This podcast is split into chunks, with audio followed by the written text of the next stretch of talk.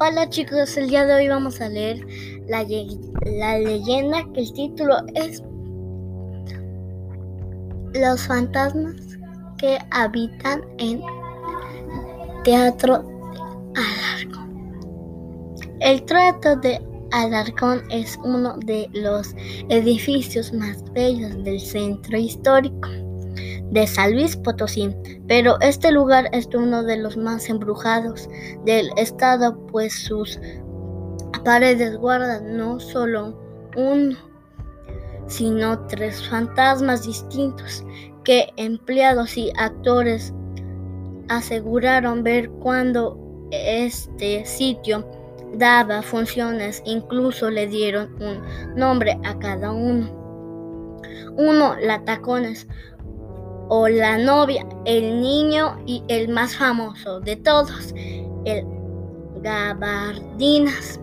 El gabardina se dice que era dueño del terreno donde hoy es el teatro y un día tras una decepción amorosa se colgó de un árbol que se encontraba en el predio y ahí mismo lo sepultaron.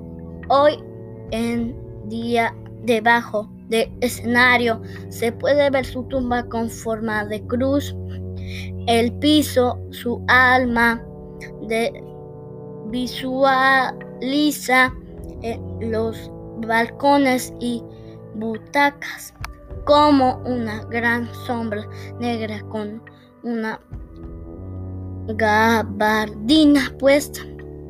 Sin embargo, embargo en, en el baño de mujeres es donde los fenómenos más extraños se concentran, se pierden y apagan luces, reflejos sin explicación en los espejos y es ahí donde la mayoría de los antes se han manifestado. Bueno chicos, adiós, espero la próxima leyenda. Espero que les haya gustado. Adiós, los quiero mucho. Gracias por escuchar mi leyenda.